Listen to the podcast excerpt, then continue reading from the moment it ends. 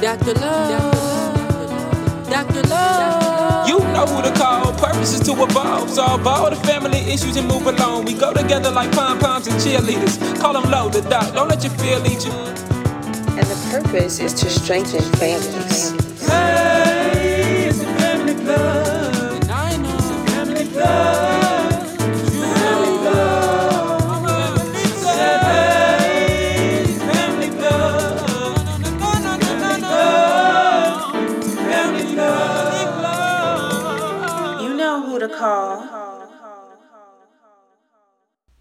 Hey there, everyone. Welcome back to the Family Plug, a podcast to improve quality and standards of individual and family life. I'm your host, Dr. Lowe. I want to thank you so much for joining me today.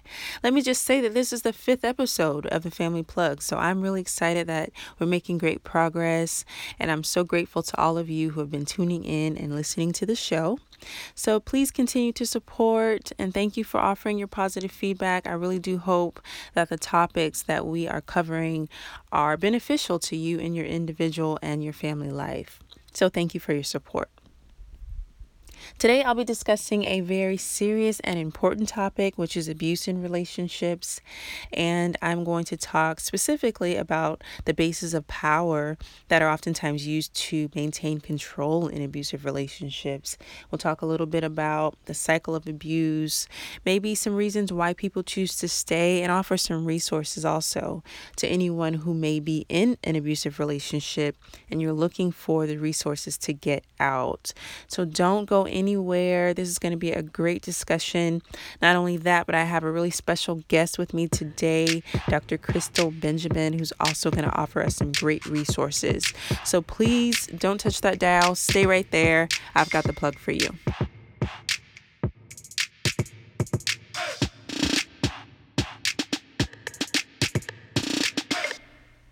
To begin this discussion on abuse in relationships, I would just like to point out that while the dynamics of abusive relationships may vary, there are some things that tend to remain the same. All forms of abuse have at the center or at the core the exploitation of some kind of power difference. And by power, I'm referring to one's ability to exercise their will over someone else. And there are six basic kinds of power that I'd like to discuss that are oftentimes misused in relationships in order to maintain power and control. The first type of power that I like to discuss is coercive power, and this is based on a dominant partner's ability to punish their partner either psychologically, emotionally, or physically. So, their goal is to try to coerce their partner to do what it is that they would have them to do. And when they are unable to accomplish that, as an example, they may resort to sulking, uh, refusing to talk to their partner, withholding sex, or they resort to physical violence. And again, the goal here is to try to maintain power and control. Reward power is also common, and this is based on one's ability to give material or non material gifts and favors. So, material favors are self explanatory, but some examples of non material gifts and favors might be affection, attention, praise, respect. So, the dominant partner is utilizing these factors as a method of manipulation to maintain control in that relationship. The third type of power is expert power, and this stems from the dominant partner's superior judgment, knowledge, or ability to perform certain tasks. So, let's say, for example, that the dominant partner was really educated and experienced in the area of finance. So, then any decisions about savings and investment are going to be shaped by that partner's education and experience, placing them in a position of power. Next is informational power, and this is based on the persuasive content of what the dominant partner tells the other person. So they may cite expert books or research in an effort to persuade their partner to make a decision that they feel is most effective based on the information or the insight that they've attained. The fifth type of power is referent power, and this is based on the less dominant partner's emotional identification with the more dominant partner. And so they agree to whatever decisions the dominant partner makes because their sole purpose or their concern is to make that individual happy. And finally, the sixth type of power is legitimate power, which is based on the individual's ability to claim authority. So, society and culture, they've kind of authorized the power of one or the other partner or both. Um, so, as an example, let's say in a traditional marriage, um, the husband feels that he has the final say or the final authority as the head of the household, um, making the less dominant partner inferior and having to succumb to whatever decisions that dominant partner has made. So, in summary, the person who has the most resources or the partner who has the most resources tends to have the most power in relationships. And again, when that power is misused, then it can lead to unhealthy relationships, an imbalance in relationships, or worst case scenario, it can lead to abusive relationships.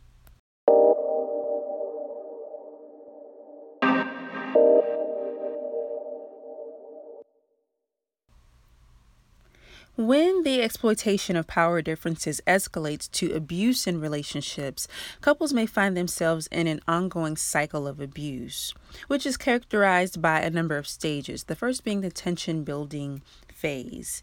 And this is where there may be minor incidents of physical or emotional abuse, and the victim may feel that there's growing tension in the relationship. And so they try to take control by avoiding the violence or walking on eggshells or doing everything that they can do to ensure that they're not pushing the wrong buttons of the abuser. And then it progresses to the explosion phase where there's battering, there are incidences of abuse, and the abuser is seemingly out of control. Also, this is the shortest stage of this cycle of abuse, um, but it becomes a lot more frequent and a lot more intense as the relationship continues to go on.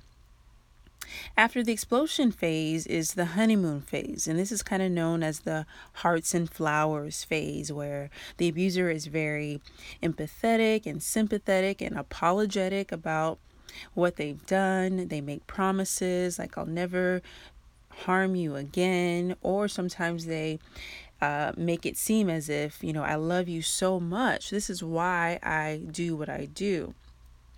But what tends to happen over time is the honeymoon phase completely disappears and it's a constant cycle of tension building and explosion over and over and over again. And at the root of this cycle of abuse is denial because perhaps the victim or the person who is being abused is pretending that the abuse never happened, they're covering up for the abuser, or they believe that what they say in the honeymoon phase or the how they behave during the honeymoon phase is really who they are and perhaps the person that they fell in love with. And then of course that only enables the abuser and perpetuates the cycle of violence. Now, one other thing that I like to point out with regard to intimate partner violence is that despite your gender, anyone can be a victim of intimate partner violence. I know we tend to think of males being perpetrators and females being victims, and that's mainly because male partners have higher rates of inflicting the most dangerous and injurious forms of violence. But again, males or females can be victims of intimate partner violence. Also, couples may find themselves in situational couple violence where there's mutual violence on both ends. And finally, it's important to note that while it is assumed that the greater similarity in power of same sex couples would deter couple violence, they actually have rates that are comparable to heterosexual couples. And also, there's fewer resources available for individuals in same sex relationships.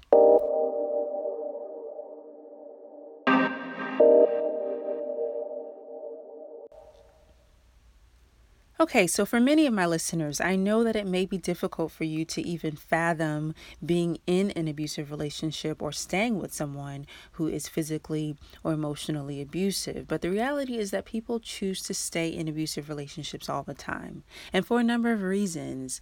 First, perhaps there is a level of fear that exists that if I leave this person or if I attempt to leave this person, they are going to harm me or they are going to harm my children. And so for that reason, they choose to stay.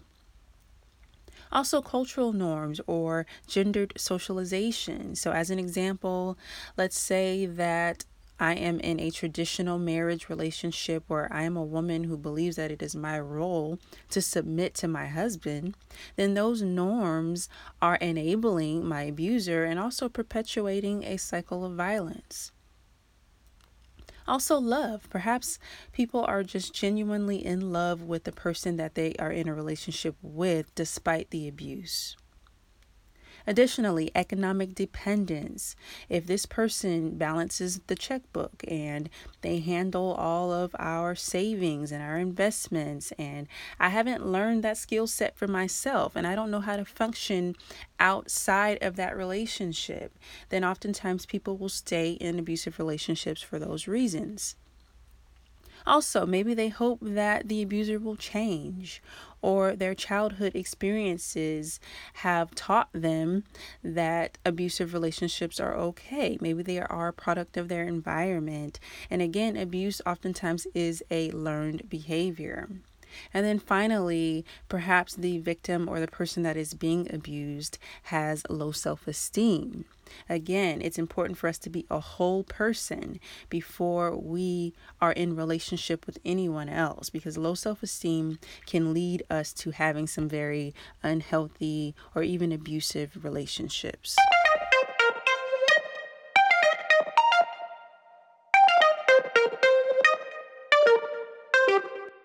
If you are someone who has experienced abuse or you've made the choice to live with abuse, or you've been a perpetrator of abuse.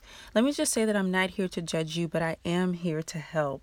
And I want to offer you an important resource the National Domestic Violence Hotline, which is a 24 hour anonymous hotline that you can call to get resources. They provide free resources for abusive partners, for victims, and for survivors.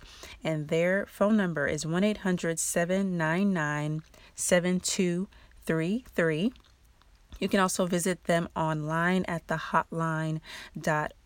This is really important because relationships are only as healthy as the two people in it. Additionally, there exist a number of assessments and resources that are available to individuals in committed relationships that are geared toward fostering healthy relationships, but that can also help to indicate a caution around potential issues that may exist in relationships. And these issues can be anything as minuscule as your partner's annoying or quirky habits to larger issues like addiction and abuse. And so, Dr. Crystal Benjamin, I'm really really thrilled to introduce her.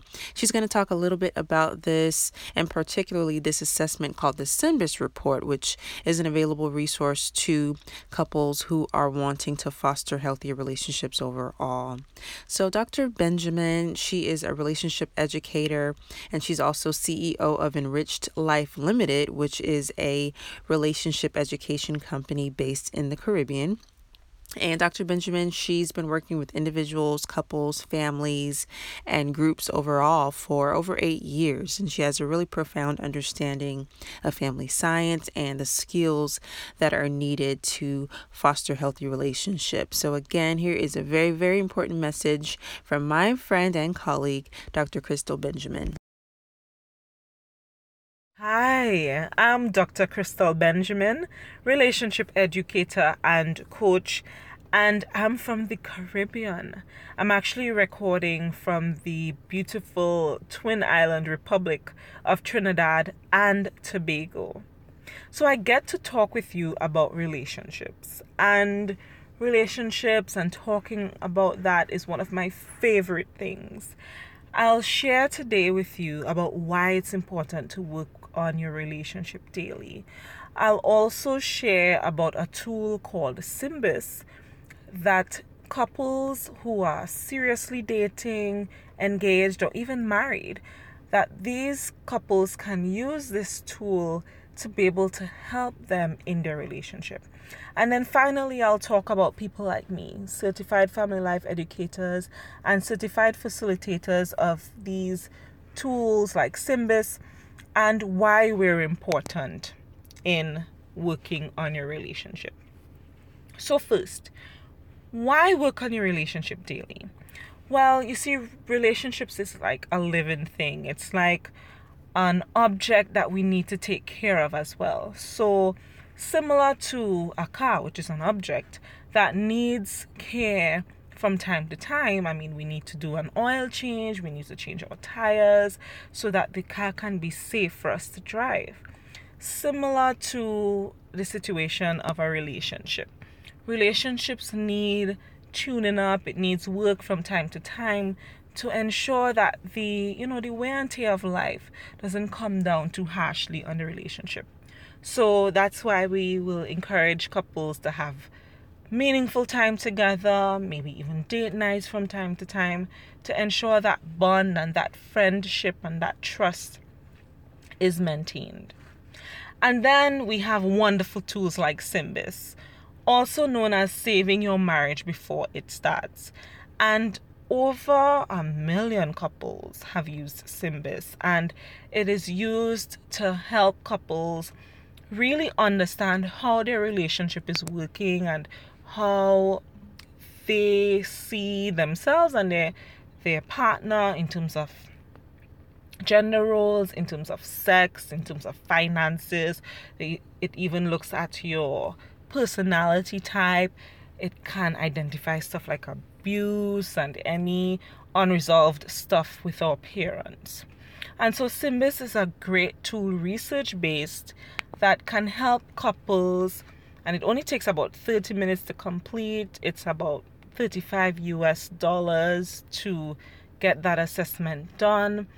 And many of my couples, actually all the couples that I've used Symbis with, basically said the same thing. It's really in depth, it's so accurate, and they were grateful for the safe environment to be able to discuss some of those things. And that leads me to my other point in terms of why people like me are important. You see, we are there as a safe space trained in being able to have those type of difficult conversations we're also equipped with the skills and the tools needed to be able to teach you and coach you through the process so that you could learn new cycles or n- learn new ways of being to ensure that when the tough times come you practice and you exercise these skills to help to maintain that bond or to even enrich that bond further. And so, if there, you have any questions, if there's anything else you'd like to get more information about, please feel free to contact me. I am available on WhatsApp. My number is 868 757 9963. Again, the number is 868 757 9963. And I'm on social media. You could check me out on Facebook as Dr. Crystal Benjamin, relationship educator and coach, and on Instagram as Dr. Crystal Benjie, which is spelled D R C R Y S T A L B E N J I E. And so I work with couples from across the world online as a relationship educator and coach, and I'd love to work with you. Looking forward to it. Thank you so much to my special guest, Dr. Crystal Benjamin. As we come to a close, I just want to encourage all of you to take back your power. Do not stay in unhealthy or abusive relationships. Remember, the deeper your self love, the greater your protection. Thank you so much for tuning in to this episode of The Family Plug, a podcast to improve quality and standards of individual and family life. I'm your host, Dr. Lowe, and I've got the plug for you.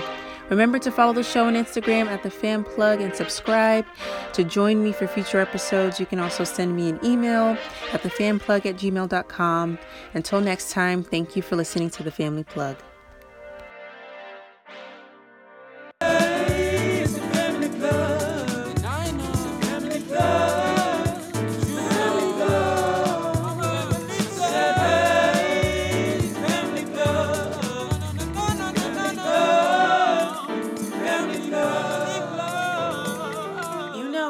You